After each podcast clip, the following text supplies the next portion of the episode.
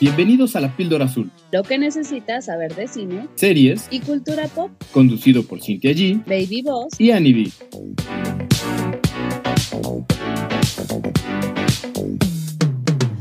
Bienvenidos a otro episodio de La Píldora Azul. Yo soy Cintia G y como cada semana está conmigo Annie B y Baby Boss. ¿Cómo están, chicuelos? ¿Cómo los trato esta semana? Después de ese video que se estuvo haciendo viral. No me- ¿Cuál video? No sé qué hablas.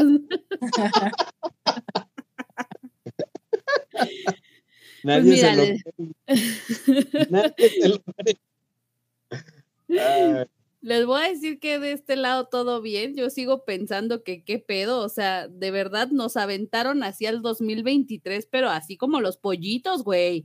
Aviéntense a volar y háganle como puedan, hijo. ¿Qué onda? De pronto se, se nos vino este, entre noticias, premiaciones y, y regrésate al trabajo, regresa a las clases, los que ya tienen clases. Ay, aguanten, una por una, caramba. Nos ¿Ustedes no sienten eso? Sí, claro. Sí, Pero además por todos los frentes, ¿no? O sea, en el cuestión económica, política, de seguridad, de entretenimiento. Díganme qué, qué tema. Y en todo está pasando algo, algo extraño, algo raro, algo fuera de lo común. Pero, pero hacia lo intenso, ¿no? O sea, porque no nada más se queda en raro, sino hacia lo intenso, hijo. Sí, Qué bárbaro. Necesitamos un respirito, amigos, un, un retiro de ayahuasca, un algo así más paz, caramba. La resaca de la pandemia, de los tres Yo años creo de que sí. Oye, ¿y hasta cuándo es el primer puente? en febrero. primer mes. Dios mío, santo. Sí, febrero, ¿no? Según yo. O sea, ahora sí me siento como el perrito ese de TikTok. Protégeme, Señor, con tu. Así, tal cual. Ay, Tienes razón, Ani, pero por eso, pero por eso nos ponemos a ver tele, porque honestamente, no sé, a mí siempre, siempre, siempre ha sido lo que me desconecta, me relaja, pese a que a veces es, que lo hemos hablado, ¿no? Que hay contenidos así medio densos, que no tienen nada de relajación. Acá, Dahmer, Sí. no es un contenido nada relajado, pero aún así, sí, sí es como un refugio. No sé si les pasa a ustedes, pero para mí sí es como de, güey, ya, neta, no quiero saber de nadie, no quiero nada, me voy a echar a la cama, voy a ver tele y no me hablen. Sí, sí, eso. sí. Así es que si los que nos están escuchando son como nosotros, de, ya, la tele es mi refugio, es mi santo patrono, vamos a hablar de, algún, de algunos contenidos que están en, en streaming y también en cine que, podamos, que, po- que puedan ver, algunas buenas recomendaciones. Y empiezo con The Pale Blue Eye o Los Crímenes de la Academia en Español, esta película con eh, Christian Bale como protagonista haciendo a un detective al de- que se llama Augustus Landor y que a mí me llamó mucho la atención, bueno, creo que a todos en este podcast, porque Ujú. sale o se menciona a Edgar Allan Poe, que por cierto tiene una participación bastante relevante y que no sé si ustedes lo habían notado en el tráiler. eh, el actor que lo interpreta es Harry Melling, que es el primo incómodo de Harry Potter en la saga de, del maguito. Ajá. Que por cierto, pues totalmente diferente, ¿no? O sea, creo que este cuate le ha ido muy, muy bien, eh, como en su carrera como actor post la saga de Harry Potter. Y la verdad me gustó mucho, mucho su interpretación o su versión de Edgar Allan Poe, porque sí, la verdad no tengo una referencia, pero sí en el imaginario, así, así lo veía yo. Así se me figura que era una persona así. Fíjate que sí, a mí me gustó este mucho también el papel que tiene en El Diablo a todas horas. Creo que lo ha ido sabiendo hacer bastante bien, bastante sólido, va poco a poco, pero me gusta bastante. A mí me llamó mucho la atención como la deformidad de su cara. No sé si así está caracterizado o así es el actor. Sí se ve muy diferente de cuando era niño en Harry Potter, ahora como adulto, pero creo que son de esos actores que si así es físicamente eh, raro, le agrega a su personaje esa rareza, le suma en vez de, restarle. Y en este caso, con, al personaje que hace, que tiene problemas en algún momento de autoestima, eh, lo aterriza muy bien o le da ese porqué. Entonces también me gustó mucho. Pues yo creo que sí es. No creo que te hayan hecho nada. O sea, el tipo está como medio weirdo. Sí, te digo, desde el diablo a todas horas se le ve bastante diferente porque cuando era niño pues tenía sobrepeso y ya de adulto bajó muchísimo, o sea, está muy delgado ahora. Entonces sus facciones sí, sí cambiaron bastante. No sé si propiamente raro, pero definitivamente se ve diferente al niño que vimos crecer, ¿no? Sí. Correcto. Y también, nada más no se me olvide mencionar que sale Gillian Anderson interpretando a uno de los papeles secundarios que eh, se ubican esta actriz es la de Expedientes Secretos X, o que retomó como mucha fama a raíz de la serie Sex Education, que también está en Netflix, y como que la siento en un segundo aire de su carrera, ¿no? Sí, ahí va. Más chiquita bebé. Ya tiene sus años, pero a mí me sigue encantando.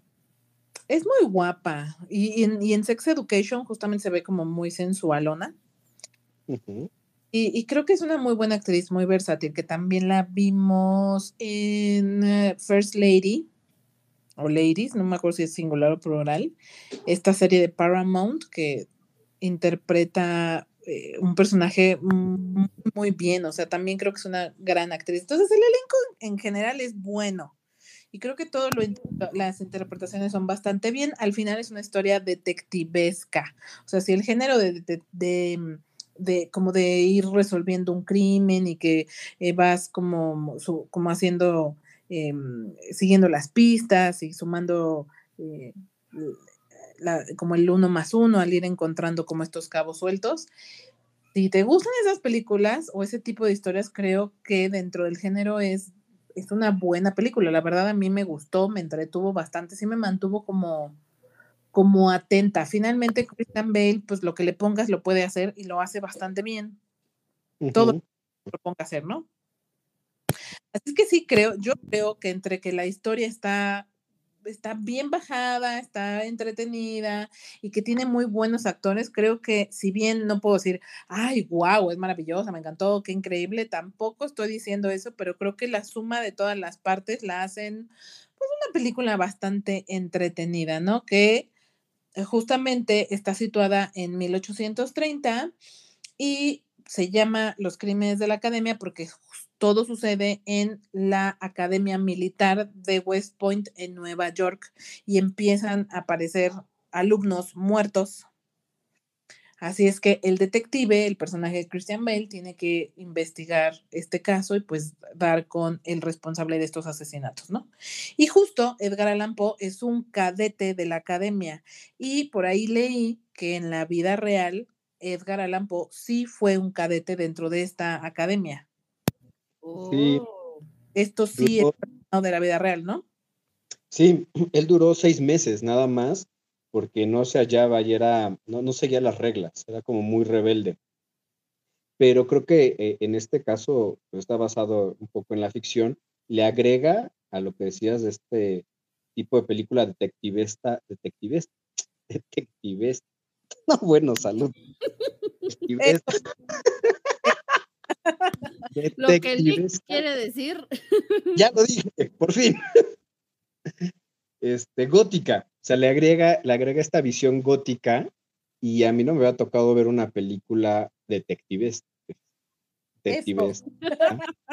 De detectives. De detectives, gracias. De cómo resolver un caso, pero gótica. Y creo que fue un muy, muy buen acierto. También a mí algo que me gustó fue que hacia el final tiene un giro de tuerca que por lo menos yo no me esperaba, pero la verdad, si les soy muy honesta, no confíen mucho en mí, porque yo, yo, yo, es muy difícil que yo diga, ay, ya sé por dónde va, ajá, sí va a acabar en esto, o sea, como que nunca se me ha dado o no lo hago, no me llevo a ese punto, ¿no? O sea, yo fluyo. Y aunque pueda, aunque el contenido pueda ser muy predecible, como que a mí nunca nunca me, lo, me los han parecido, ¿no? Como que Ujú. nunca voy por allá, entonces yo les puedo decir que para mí no era predecible ese, cam ese giro, a mí sí me sorprendió y a mí sí me gustó bastante ese, ese, último, ese último giro que tuvo la historia. Y, y, la verdad creo que termina bastante, bastante bien. Te digo que yo siento que el, hecho de que eh, el personaje de Edgar Allan Poe estuviera presente le añadió como un, como un saborcito interesante a la historia y creo que la dinámica o la, interacción entre Christian Bale y Harry Melling son bastante buenas. O sea, creo que creo que funcionan bastante bien en, en pantalla. No sé si a ti, Lick, te, te lo pareció. Sí, y además este tipo de interpretación, o sea, porque de repente es un poco exagerada, pero no llega a ser, no te harta. Entonces, eh, creo que le añade el, toque necesario que le da este, este actor. Eh, yo al principio no me esperaba ese giro de tuerca, de hecho, siento que hay dos giros de tuerca, pero ya hacia el final sí me puse, a mí sí me gusta empezarme a debrayar cuáles son las opciones. Este, sí le atiné de una de las cuatro que, que generé, pero sí me gustó cómo, cómo cierra. Concuerdo contigo, no se me hace la mejor película, pero no es mala. Y creo que como producto final es bueno, nada más se queda así bien. Y la actuación de Christian Bale y de, de este Harry Melling, excelentes, me encantaron, muy, muy buenas. Incluso yo te diría que me quedo más con la de Harry, o sea, porque te digo, Christian Bale lo hace bien y, y, y, nunca hay un tema con él, ¿no? Pero Harry mm, cada vez me sorprende más, ¿no? Mientras más lo hemos visto en eh, ir avanzando en su carrera, más me sorprende su capacidad actoral y que creo que fue un muy buen cast, porque te digo, yo no, nunca he visto fotografías o, o, no tengo como tal a, alguien en mi cabeza de cómo era físicamente Edgar Allan pero así me lo imaginaba, justamente así. O sea, en mi mente sí hizo ese match y creo que lo interpretó bastante bien porque yo, yo me imagino que este escritor era alguien muy peculiar y creo que él lo supo interpretar muy bien. Sí, sí, sí, de acuerdo. Y al final, como dices, como producto final, yo solo le añadiría, creo que la ambientación es muy buena, finalmente es una historia de época y los vestuarios funcionan bien, las escenografías funcionan bien, eh, sí creo que te adentran bastante a la época que estamos, en la que están sucediendo las cosas, eh, todo como, todo a nivel técnico a mí me parece que fluyó bien, inclu incluyendo la música, y un guion sólido y bien escrito, que si bien no así, te digo, súper wow, funciona, entretiene y creo que de esas veces de, ay, ¿qué vamos a ver el fin de semana? La pueden poner y la van a disfrutar, o sea, los va a entretener. Sí, yo me quedaría como con tres píldoras. Eh, tal vez al final le faltó un punch, pues por, para mí eso fue lo que le faltó para subir a, a cuatro, pero pues sí, en general, bien. ¿La viste con el señor? No, sola, no. de hecho la vi sola. ok, a ver si, si la ya. llega a ver, te da su opinión, a ver qué le pareció a él. Sí, a ver si quiere, porque luego le digo, ay, Vela, está buenísima. Ah, ya la viste, no, ya no quiero. Ya lo estoy ventando aquí, perdón, señor. Pero, pero luego no... Gustan? ¿Eh? A él sí le gustan, ¿no? Este tipo de películas, le gustan mucho. Sí, acuérdate que él dice que le gustan las de Scooby-Doo. O sea, su referencia para este tipo de películas es Scooby-Doo. Lo amo. Exacto. Entonces yo creo que le gustaría por esto mismo, de ir como resolviendo el acertijo. Uh -huh. Este, ¿Sí? es que se la, se la sugeriré a ver si la quiere ver y ya les traeré por ahí su comentario. En, en resumen, bien, creo que cumple. Yo, si le tuviera que dar píldoras, le daría 3.5 píldoras. Creo que entretiene bastante, bastante bien. Sobre sí, todo para streaming, porque a lo mejor si la vas a ver al cine y ya gastaste en el boleto y las programas y todo, tal vez saldrías como de chale. Hubiera visto otra cosa. Pero para estar en streaming, bien.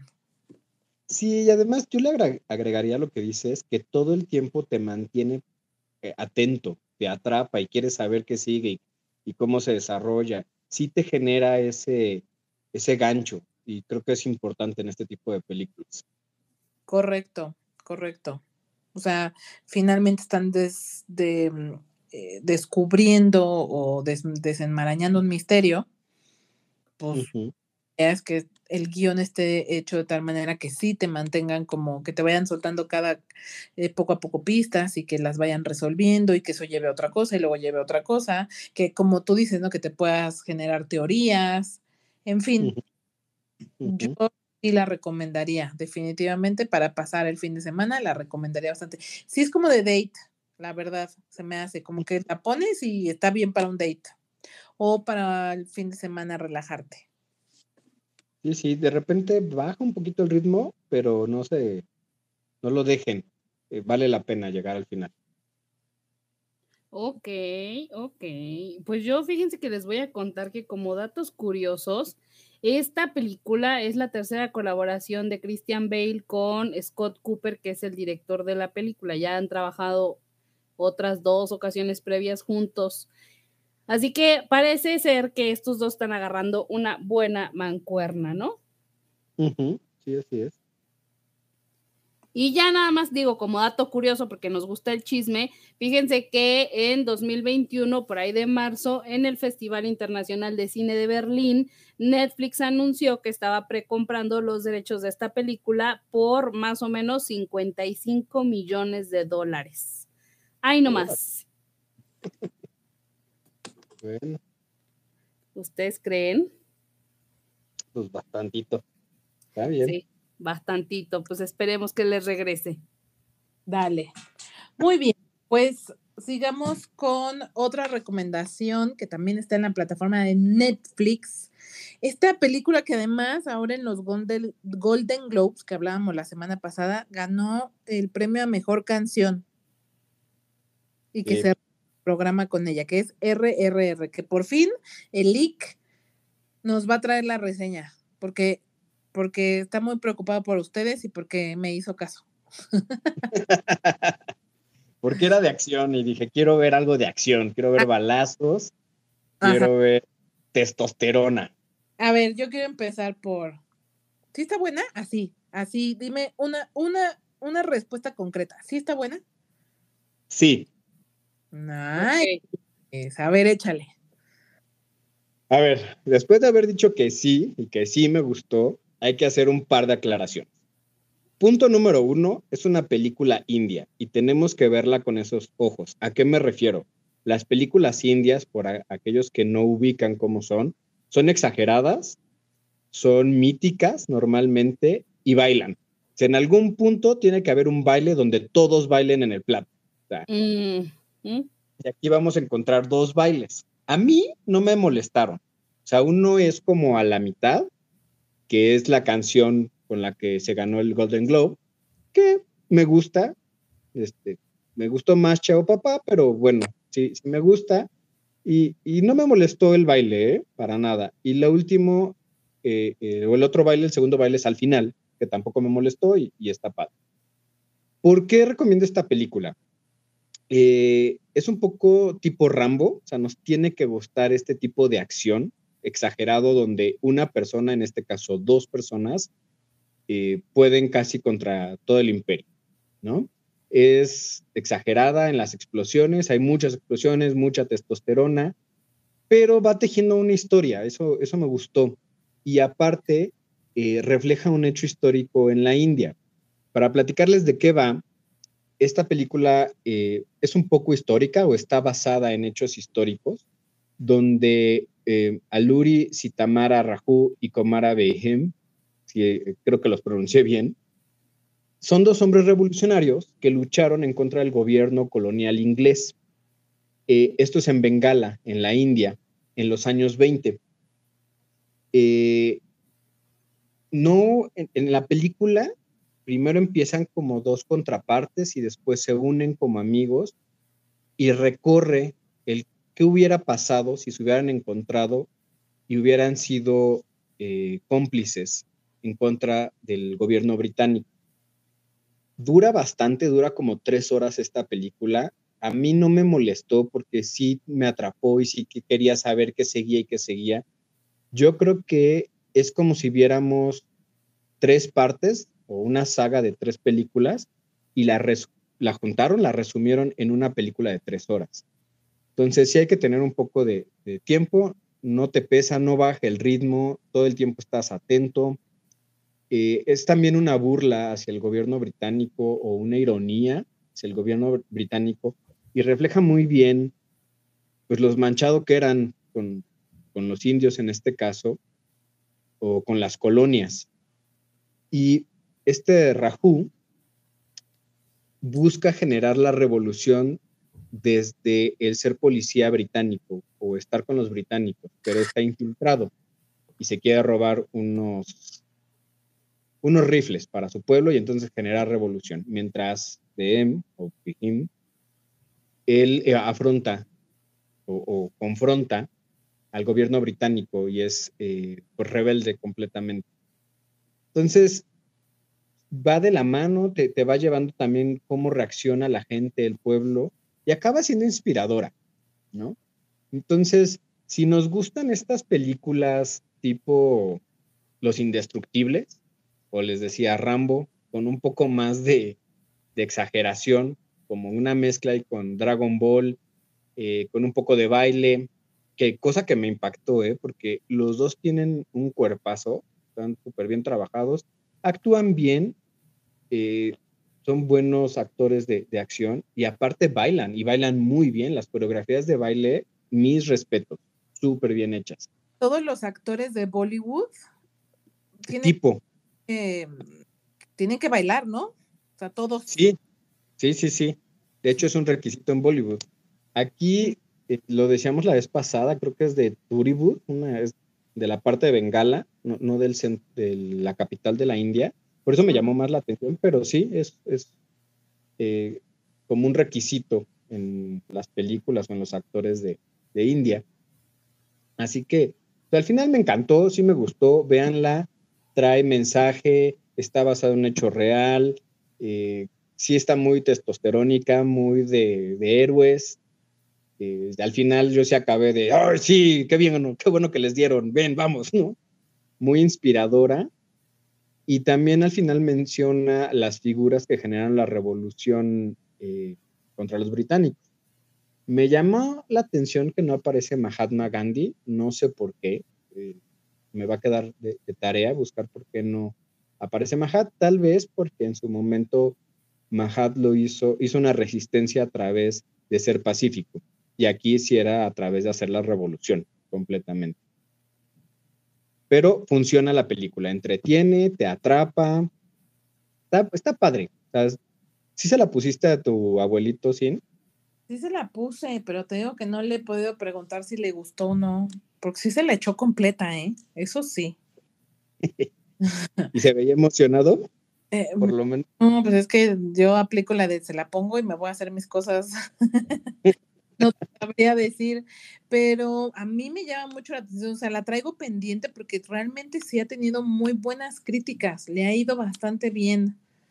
Entonces, me llama mucho la atención, me da mucha curiosidad por, por lo bien que le ha ido, ¿no? Entiendo que recaudó bastante en taquilla estadounidense y se volvió como de las mejores películas hindús indias eh, eh, de la historia fuera de, ¿no? O sea, digamos que a nivel mundial en el impacto que ha tenido, entonces bien, ¿no? Por la recaudación y todo. Sí, el presupuesto era de 72 millones y recaudó 160, prácticamente el doble. Y en Rotten Tomatoes tenemos que la crítica le dio 94 y la audiencia 94, lo cual es bastante alta. Yo aquí te preguntaría, ¿a ti te gustan las películas de Rambo? No. ¿O de Indestructibles? Tampoco, dice. Exacto, no, no. Bueno, ¿por qué no la ven? Porque es un poco diferente. Y me dicen qué les pareció. A ver si, les gustó. Igual pueden verla la primera media hora, a ver si las atrapa o no las atrapa. Eso sí te lo puedo garantizar. O sea, sí te puedo prometer que le, que le voy a dar la oportunidad el chance. Pero, ajá, no, pero es que sí me pasa, es que si no me enganchan, ya, perdí, bye, me retiro. Entonces, así no, me está llamando tanto de, inicio, pero voy a confiar en ti, le voy a dar el chancito y aunque sea media hora, lo vamos a intentar. igual y le sorprende y la atrapa. Va, va. Se va a intentar. Lo vamos a hacer. Correcto. Y también tú me dices, sin a ver qué te pareció. Sí, neta que sí la voy a ver. Ahora que, ahora que tenga tiempo, te prometo que la veré. Me llama bastante la atención. ¿A ti sí te llama? Sí. Ok. Sí me gusta. Tal vez puedo esperar. A mí sí me gusta la acción, hija. ¿Qué quieres que te diga? A ti sí te gustan los indestructibles, ¿no? ¿Sí? Ujú. Sí, Sí. sí te va a gustar entonces. O es piu, piu, piu, piu, piu, piu, piu, piu. Sí me gusta. Y bueno, Va. no sé, eh, Lick, si nos trae fun facts. Yo te, aquí traigo uno.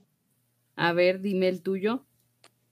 Pues eh, quien escribió esta, esta película fue el director y la historia, la, la historia real, se la contó su, su abuelo, no, perdón, su padre. Su padre se la cuenta y él la reescribe y, y es como crea el guion. Y no sé si usted sepa qué significan las tres R's, porque es RRR. Ajá, eso justo es lo que estaba yo viendo, pero échatelo, échatelo. Ok, las tres R's en la película eh, nos muestran que es fire, water y earth. Pero eh, ya el- la, la presentación fuera de la película está basado en rise, roar y revolt. Levántate, ruge y revélate. Entonces sí acaba siendo hasta inspiradora en, en- en el nombre, que yo no sé por qué le- no le pusieron así. Rise, Roar y Revolt, ¿no? Pero sí, bueno, ¿no? Hubiera, yo siento como que hubiera agarrado más, me da más punch, como de. "Arr". arr, sí, Ajá. me, me recordó la canción de Katy Perry, de Roar.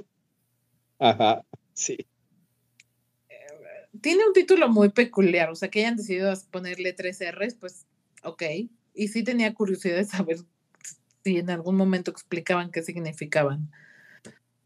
En la película sí, pero le dan otro significado a que nos están dando de qué significa el nombre. Ok, Pero bueno, pues bueno, ahí lo tienen. Creo que ya ahora sí nos iríamos con una recomendación de cine que me fui a ver. Ella dijo, o she says, esta película que ahorita todavía está en cartelera por si quieren ir a verla, em, que es una, es una historia de drama basada en hechos reales sobre las em, periodistas que trabajaban en el New York Times que publicaron artículo muy importante de abuso y conducta sexual inapropiada contra Harvey Weinstein, que un productor de cine muy importante en Estados Unidos, muy poderoso, con muchas palancas, que durante muchos años, muchos años, acosó mujeres que trabajaban con él, no solo actrices, sino también personal femenino dentro de Miramax, que era la empresa en la que él trabajaba, y que hoy en día el tipo está en la cárcel cumpliendo su condena y que es, justo esta labor de investigación periodística derivó o propició el, el nacimiento del movimiento Me Too. La verdad, la película está buenísima, pero es una historia de drama. Al final, Fuerte. no, no es una, el drama, sabemos, no es para todo el mundo. Uno a veces literalmente quiere ir al cine a pasársela bien y relajarse y ver RRR, ¿no? Balazos y putazos. No es ese cine de, de- de- para ir a desconectar el cerebro. Este es un cine para de denuncia, diría yo, que yo creo que ahorita es como un género muy recurrente. Creo que creo que ahora el cine nos ha permitido hacer una de- denuncia, eh, creo que siempre ha servido como una ventana de denuncia, pero a recientes años específicamente más en términos de eh, como, como que las mujeres puedan alzar la voz y puedan hablar de, de- de temas que quizá antes no era tan sencillo abordar. Ujú, Sí. sí. Entonces yo creo que ahora el cine ha funcionado mucho para esto y creo que esta película es como el ejemplo, el ejemplo perfecto de lo que estoy diciendo, eh, que muestra o que es una ventana a que mujeres puedan hablar sobre eh, el abuso sexual que durante años se ha vivido en Hollywood, porque bueno, él, él es un caso, pero seguramente existen infinidad de casos en la industria de productores que deciden hacer un abuso de su posición y poder. Y que las mujeres, el, problema es, y yo, creo yo creo que aquí se puede abrir a debate eh, y se presta para, para, para, para mucho, para, para muchos como vertientes, porque eh, todas eran mujeres muy jóvenes. O sea, estamos hablando de veinteañeras. Y, y, es muy conmovedora porque en muchos casos eh, o algunos de los casos que retrata la película, la película es como están en la posición de, güey, yo sabía que estaba mal, pero ¿qué haces? O sea, en ese momento, ¿qué haces? Punto número uno. Y punto número dos, después no tener las fuerzas de, denunciar, de hablar, de decir, ¿no? Y que son eh, situaciones que a, a, todas ellas las marcaron. O sea, es algo que por lo que retrata la película, digo, gracias a Dios. Yo, yo salí de esa película y siempre que he visto algo así, digo, qué bueno que a mí nunca me pasó, gracias a Dios. De veras, de veras, gracias a Dios que ningún familiar abusó de mí, que ningún novio ha abusado de mí, o alguien en la calle, o, o en el trabajo, o jamás he vivido una situación así. Lo agradezco mucho, de verdad, sin, sin salí como de, güey, gracias Dios, gracias por protegerme, porque porque pareciera que para las víctimas es algo que en verdad marca su vida, o sea, ya hay un antes y un después, y es algo que nunca terminan de superar del todo. Por mucho trabajo profesional, psicológico que hagan, ahí siempre va a estar. Y justo una de ellas hablaba y decía, es que, güey, todavía hoy pienso en por qué no lo detuve, o sea, por qué lo permití, y como que en su cabeza ella mucho tiempo pensaba, es que seguro las otras le dijeron que no y yo soy una débil, tonta y no le supo decir que no, ¿no? Y en algún momento ya más adulta ella entendió que no eres, o sea, aunque ella ya de adulta entiende que no es ni su culpa ni su responsabilidad y que no fue la única y demás, que realmente el tipo era un enfermo, aún así es algo que no termina de sanar ni de dolerles. Es algo que está ahí. Y es algo que muchas no han podido hablar, porque por ejemplo otro caso de los que, porque al final ellas en esta labor periodística pues tienen que entrevistar a un chorro de gente, ¿no? Y una de las mujeres con las que hablan, nadie, nadie sabía, nadie, ni su esposo, ni su familia, nadie. Son cosas que a veces te callas. Y me recuerda un poco al caso de Shakira. Ahora que Shakira se ha vuelto tan viral en estas últimas semanas con su, con su canción, con Bizarrap, yo siento que ha habido como, ha dividido a las opiniones en dos grandes rubros, las que están en contra de que ella haya usado su voz, su carrera, su música para hablar de, de, esta situación y las que, y las que dicen, porque por ahí leía que muchas apoyaban esta parte, no, güey, no, nos quieren calladas y, y no, no vamos a callarnos, vamos a hablar y vamos a decir las cosas. Entonces, yo les diría, independientemente de si estuvo bien o no estuvo bien lo que hizo, o sea, si estás de acuerdo o no en la manera en la que lo hizo, creo que lo que sí rescataría yo es, y, que me recordó, o que lo ligo un poco a este tema por, por esta parte, por no quedarte callada, por decir las cosas. Hay, mejor, hay mejores maneras, estoy de acuerdo, no voy a discutirlo. Pero creo que lo importante es empezar a, alzar la, empezar a alzar la voz, darte cuenta que no es la única, darte cuenta que es algo que pasa mm, y que es más común de lo que uno quisiera, ¿no? Sí. Entonces me, me, conmovió, me tocó, la fui a ver con mi mamá, las dos la disfrutamos muchísimo, sales muy enojada, es, es, es muy, muy frustrante el mundo en el que vivimos. El otro día hablaba con un amigo y me decía, es que este, eh, ya no es un mundo de hombres, ya las mujeres tienen más derechos y, como que están en una situación diferente a, hace 50 años. Y yo le decía, sí, sí han cambiado las cosas, no lo suficiente. O sea, todavía no hemos llegado al punto en el que deberíamos estar, en el que realmente haya como una eh, Equidad. equidad, en el que una mujer no salga con miedo a la calle, en el que una mujer no sufra de este acoso, porque este acoso, aunque seguro que, aunque seguro sucede al revés y seguro hay mujer- mujeres en, en posiciones de poder que también ejercerán esa, esa- ese acoso sexual, es, es en mucha menor cantidad, mucha menor cantidad. Definitivamente. Es, está, está muy cruel, o sea, perdón que te interrumpa, Dale, dale.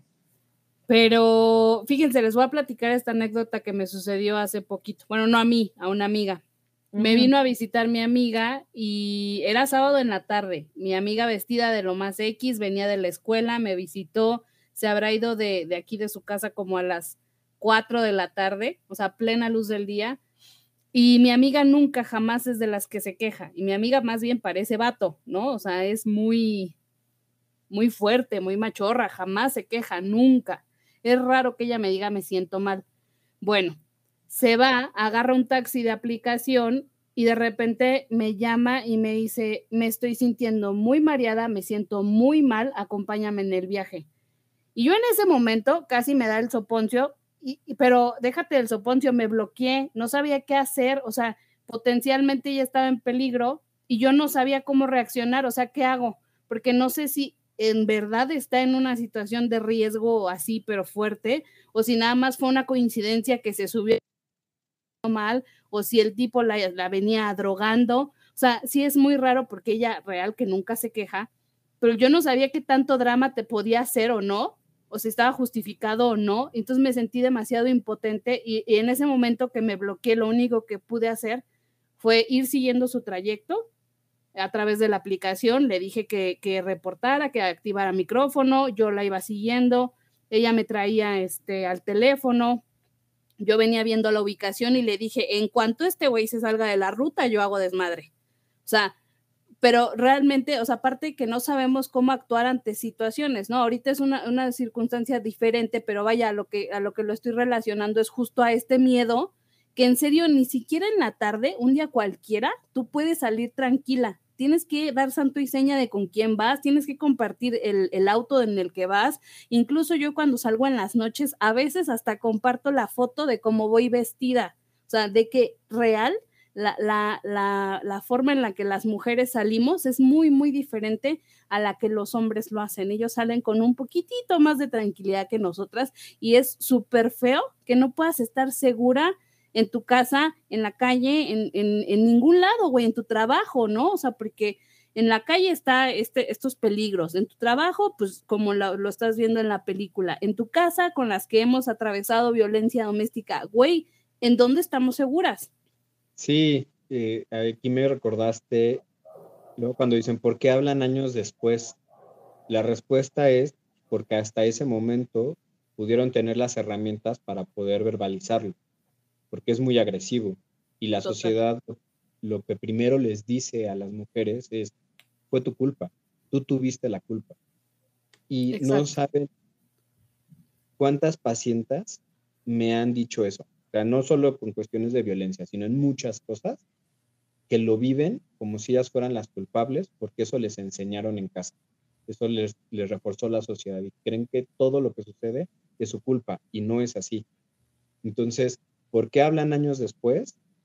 No porque quisieran, no porque estuvieran de acuerdo, porque luego es lo que dicen, ¿no? A veces también hasta algunas mujeres que, que no hablaron antes porque les gustaba lo que querían, fueron parte de, no hablaron antes porque no tenían las herramientas y hasta ese momento pudieron manejar el poder verbalizarlo. Entonces, pues sí, como dice Lick, pues no, no emitir juicios, apoyar y encauzar, encauzar el apoyo porque si no, no vamos a cambiar esta sociedad y en ese aspecto está muy podrido. Justo mi mamá me decía que, mm, que cada, cada mujer tiene su tiempo y creo que la película lo refleja bien porque a los periodistas les costó mucho trabajo eh, convencer a las mujeres que habían entrevistado de que hablaran públicamente, ¿no? O sea, de que su nombre apareciera en el artículo. Y de hecho la película cierra con, creo que, mm, si mal no recuerdo, el artículo sale solo con dos menciones de nombres de las únicas que aceptaron que su nombre apareciera. Y luego la película cierra diciendo que hay, eh, que después del artículo, alrededor de 80 personas hablaron, alzaron la voz públicamente. 80 mujeres. Entonces, sí, esto que decía Lick, el de cada mujer tiene un, un tiempo distinto, porque cada mujer procesa lo que vivió de manera distinta. Y trabajado o no trabajado, o trabajado, ah, me refiero como a en un proceso psicológico o de manera autodidacta, pues cada quien tendrá su proceso, su tiempo para hablar de lo que, de lo que le sucedió, ¿no? Como en este caso, como en esta, en esta historia en particular. Y quizá yo nada más también añadiría, yo creo que el problema es que la violencia está muy, em, tenía la palabra como, como muy normalizada, como que hay muchas cosas que es como de, ah, sí, pues es que eso es normal, eso no, no está tan mal, ¿no? Y, como, como les, les, pasa a estas chicas, ¿no? Por ejemplo, eh, eh, hay una que decía que el tipo, el, el Weinstein les pedía que lo, o sea, todo empezaba en que les pedía que le hicieran un masaje y, obviamente todas al principio es como de, no, güey, no mames, no. Y él les decía, no, no, no, o sea, es que es normal, o sea, es un masaje, o sea, no te, no te estoy sexualizando, o sea, como, como de, güey, no, no seas exagerada, güey, la exagerada eres tú, yo te estoy pidiendo algo normal, todas lo hacen. Y como que ellas, que eran muy jóvenes, muy inexpertas, era como de, ah, no, pues igual y sí, y como, como que ahí sería como, de, ah, si esta fuera una clase de educación de inteligencia emocional, apartado abuso sexual o acoso sexual, sería como, no, amiga, eso no es normal, no es normal que, que tu jefe te pida que lo masajes. pero por supuesto que no, ¿no? Porque ellas, aunque ellas tenían el instinto de, mm, no, eso no es normal, pues el tipo era como de, no, claro, todas lo hacen. Y el hecho de pensar en, justo ella, una de ellas dice, es que yo, cuando él dijo eso fue como de, ay, igual yo estoy de exagerada. O sea, tampoco quiero verme exagerada, ¿no? Entonces, sí. son situaciones que yo estoy segura a todas nos ha pasado, no exactamente igual, pero creo que todas como mujeres hemos estado en una situación en la que algo dices, no, esto no, o sea, ya sea violencia verbal, violencia física, acoso sexual, abuso sexual, y lo hablábamos de justo esa película, ¿no? De la, la que decías, ¿no? De mm, Mila Kunis. Que, que ella le dice, güey, creo que me violaron. Y el otro, güey, ay, güey, ni sabes qué es eso, güey, relájate un chingo, ¿no? Y ella se quedó pensando como de, ay, igual y si soy una exagerada, ¿no? Porque sí se quedó como pensando en, ¿será? ¿Será que yo estoy siendo exagerada? Sí, o como la de la caída, ¿no? Que también, este, esta chava se hizo consciente de que había sido abusada hasta después, o sea, hasta años después, cuando ya lo vio en una niña, ¿no? O sea, y todo lo que ella vivió, pues en su momento no lo procesó como tal hasta que, hasta que dijo, no manches, esto es un abuso. Exacto. Exacto. Entonces, a eso, a eso quería llegar con el problema de que esté tan normalizada este tipo de, este tipo de cosas y, y porque yo hablaba de que vivimos todavía en un mundo de hombres es porque todavía ellos pueden hacer un chorro de cosas que nosotras no identificamos como violencia hasta que ya es muy tarde, hasta que está muy avanzado o como en este caso que decías, años después que repasas en tu mente las cosas y dices, mm, no, creo que no estuvo bien eso que pasó, ¿no? además. Eh, sí, dime. Ve cómo. O sea, otra parte que estaba pensando de lo que estás diciendo, Sin, es que dudan de sí. Sea, ¿estoy bien? Si, si tú te sientes mal, o sea, ¿cómo las cosas llevan a que ustedes duden de ustedes mismas? Si te sientes mal, si te sientes incómodo, seguro, seguro está mal lo que sea, lo que estás percibiendo, la situación, el hecho, la palabra, y, cómo se les ha quitado este poder de seguridad, ¿no? Donde se cuestionan, si estoy exagerando, si estoy loca, si será que esto está bien, cuando muchas veces, por ejemplo, nosotros los hombres no lo dudamos. O sea, nos enseñan a estar seguros de ese tipo de cosas. Y ya. Sí, está muy complicado, muy, muy complicado y creo que la, el tema da para mucho porque es un tema muy, muy amplio que creo que está muy bien em, como conciso en la historia y que a mí quizá me gustaría también rescatar eh, las actuaciones, que no lo mencioné. Por un lado, una de las periodistas está interpretada por Carrie Mulligan y la otra por Zoe Kazan, que habíamos recientemente hablado de ella, no sé si se acuerdan que ahora en los Golden Globes, que hablábamos de Paul Dano, ella es su esposa. Y Carrie Mulligan, pues también hace poco hizo una película, como en el tenor de lo que estamos hablando, que es esta de... Mm, ¿Ay, cómo se llama? Donde Hermosa venganza. Venganza, gracias que, está un poco en este, en este tono de, temática y la verdad ellas y el resto del elenco, ¿eh? porque por ahí hay bastantes otras caras conocidas y, todas, todas, todas, todos lo hacen, lo hacen muy, muy bien. La verdad es que el, el cast está muy bien, muy bien hecho, el guion está demasiado bien trabajado. Finalmente, el trabajo periodístico, cuando hablamos de algo así, me parece demasiado interesante. No sé si alguna vez ustedes vieron una película em, que de hecho también estuvo bastante nominada y premiada, que se llama Spotlight, sobre un trabajo periodístico eh, sobre los pederastas en Estados Unidos.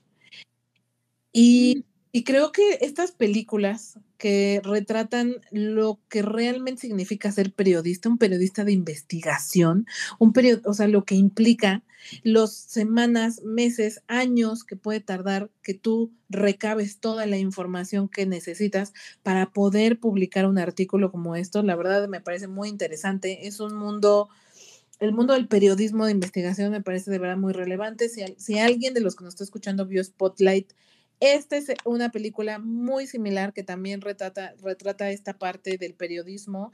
Y, qué chingón, o sea, la verdad qué chingón que, los, que los periódicos em, se atrevan a, denunciar y a publicar este tipo de cosas. De hecho, la película empieza cuando una de ellas está haciendo un artículo sobre el mismo caso, ¿no? De, de casos de acoso sexual de Donald Trump, justo antes de eh, que él ganara como presidente que finalmente pues el artículo se publicó, no le pasó absolutamente nada a Donald Trump, él finalmente pues fue elegido presidente.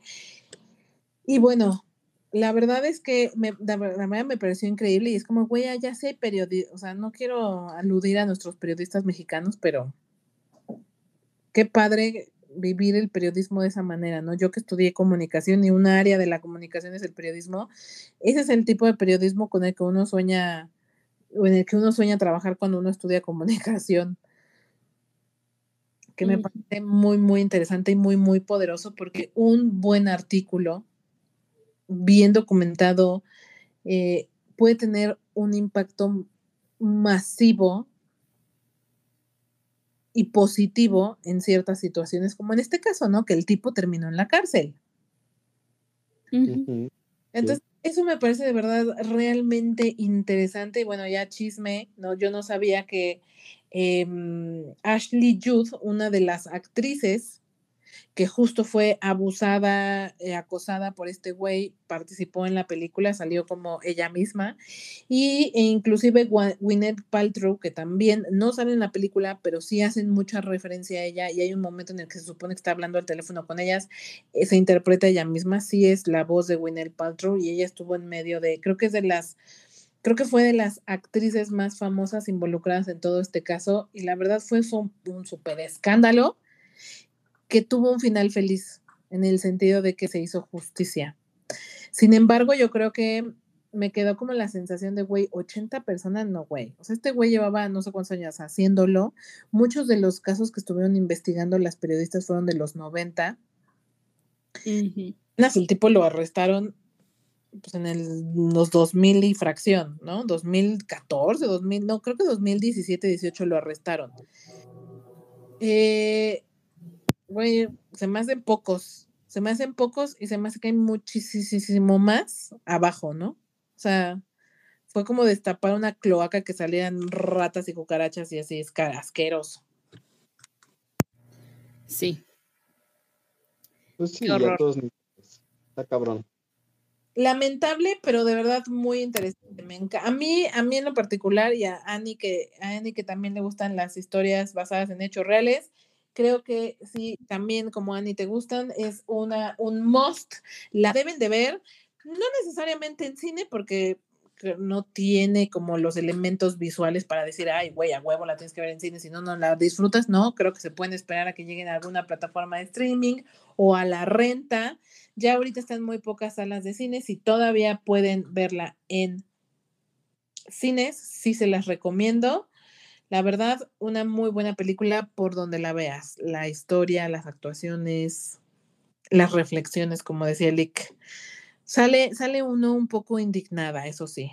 Eso sí les puedo decir. Creo que es esa película que te provoca emociones y si terminas como de, oh, maldita sea, ¿por qué vivimos en un mundo como este? Y pues como fun fact, les voy a platicar que en Estados Unidos esta película se estrenó el 18 de noviembre de 2022, justo coincidiendo con el juicio de Weinstein en los Estados Unidos, en la ciudad de Los Ángeles. Y por ahí otro fun fact que me llamó bastante la atención fue que para la filmación se crearon 100 sets diferentes para abarcar estos 20 años y tres continentes, la mayoría de los cuales se crearon en un radio de 80 kilómetros en la ciudad de Nueva York. ¿Qué tal, eh? Órale. O sea, buena producción. Sí, sí, sí. Y lo que estabas comentando sobre Gwyneth Paltrow, eh, Brad Pitt justo se enteró de todo este comportamiento de, de Harvey desde los 90, desde el 96, porque en ese entonces él andaba con Gwyneth y después ya terminó esa relación, anduvo con Angelina y también este justo se enteró de este tipo de situaciones por Angelina, fíjense. ¿Y O sea- nada? Pero siguió trabajando con el vato. Sí, pero siguió trabajando, ¿no? Porque pues lana es lana, no mames. Pues que es como un poquito lo que le critican a, a, a, a este otro director. Ay, ya no me acuerdo cómo se llama. Olviden el comentario. Ya se acordarán. Sí, ya me acordar. Es que es de esta película que salió hace poquito que estaba Rami Malek, estaba creo que Margot Robbie. Había un chorro de artistas, un chorro, un chorro, un chorro. Pero ya no sé cuál es. ¿No es la de Ámsterdam que fue una Esa, por- esa. Ajá. sí, que decíamos que era karma? Sí, y justo el, el director también ha estado involucrado en chorro de problemas y pues ahí siguen trabajando con él. Sí. Pero bueno, pues quiénes somos para juzgar, ¿verdad? Ah, Sí, no. Sí, mira, yo creo que en esta industria además, todo, todo por donde quieras, a donde voltees, debe de haber esto. Él fue uno de los que cayó, pero, a- pero deben de haber un chorro que, que siguen ahí haciendo lo mismo que él. Correcto. En la industria en la que ellos se mueven, los, estos artistas de Hollywood, pues es muy difícil, no saben ni a qué árbol orillarte porque creo que todos son iguales. Tan solo lo que le pasó a Brendan Fraser, ¿no? O sea, su carrera se arruinó después del acoso que sufrió. O sea, no Sí. es una cuestión exclusiva de mujeres, obvio predomina el acoso a mujeres, pero también los hombres lo viven. Y creo que en esa industria es, es muy complicado, muy, muy complicado moverte ahí.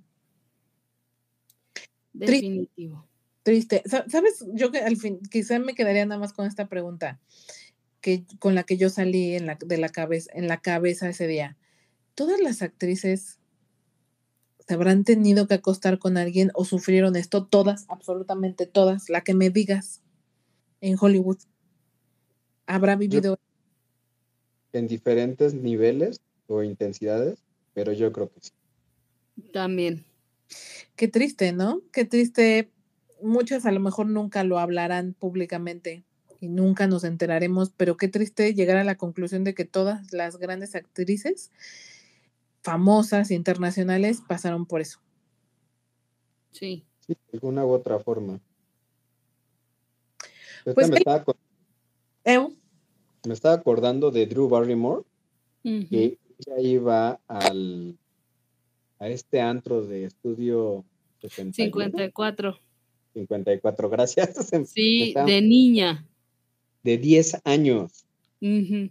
Ya tomaba alcohol, drogas y andaba con... Siempre se le pegaba a un director 20 años más grande que ella y seguramente pasó algo. Y pobre, ¿no? Porque además los papás sabían, los papás estaban en el medio eh, y los Ujú. papás en caso. Entonces, sí está muy cañón.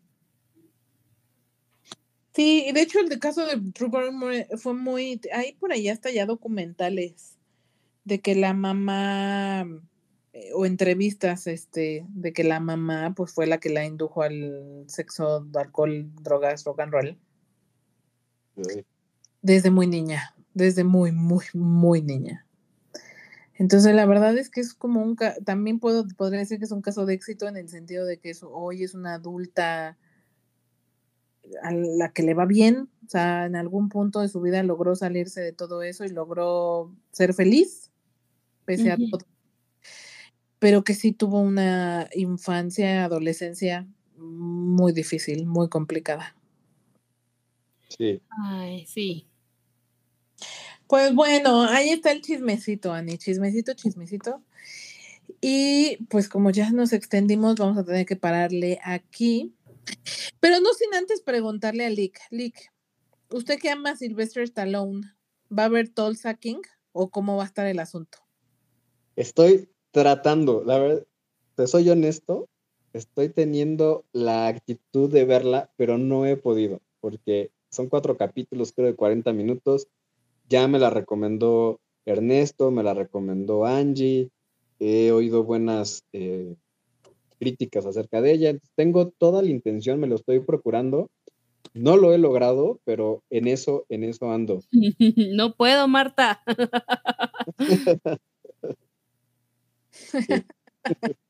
Pues bueno, mira, ¿Ustedes acabo, de hacer, la, eh, esta va a ser una petición pública para que por favor nos traiga el review de Tulsa King porque dicen que está buenísima.